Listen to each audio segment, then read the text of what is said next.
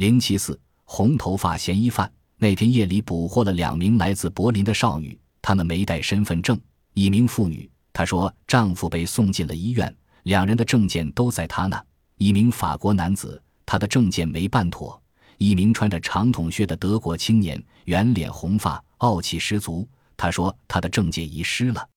对最后一位的审讯，宾厄姆做了记录，并一句不落地记下了针锋相对的对话：“你从哪儿来？”“哈雷，俄国占领区。”“对，你的证件呢？”“我丢失了。”“你什么时候到这儿的？”“前天。”“你是怎么进入汉诺威的？”“越过边境。”目的，想在诺德海姆找一份工作。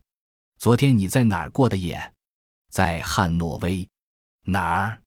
在克莱福尔德区。哪儿？我不知道那条街名。你知道？不，我不知道。你怎么知道诺德海姆有活干？我在报上读到的。哪份报纸？汉诺威新闻报。怎么弄到的？在哈雷时，有人给我送来的，谁送的？我叔叔。汉诺威新闻报上没登诺德海姆的招工广告，不，他们登了。已有丰富审讯经验的宾厄姆，凭直觉知道这个德国小伙子给他的答复中有明显反常的地方。他不能确切地说出漏洞在哪里，他依赖于他已开始相信的一种直觉。也许是这位小伙子回答的太圆滑了，好像他早就预料到会有这样的盘问；或许是他回答的太沉着冷静了。无论是哪一种情况，宾厄姆都是要拘留他的，这一点毫无疑问。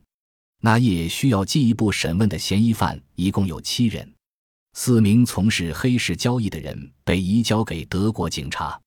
第二天凌晨，嫌疑犯在武装警卫人员的押送下乘卡车离去了。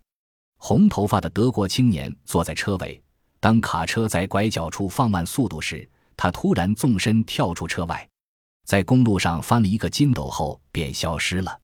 警卫人员朝他开了三枪，但他逃脱了。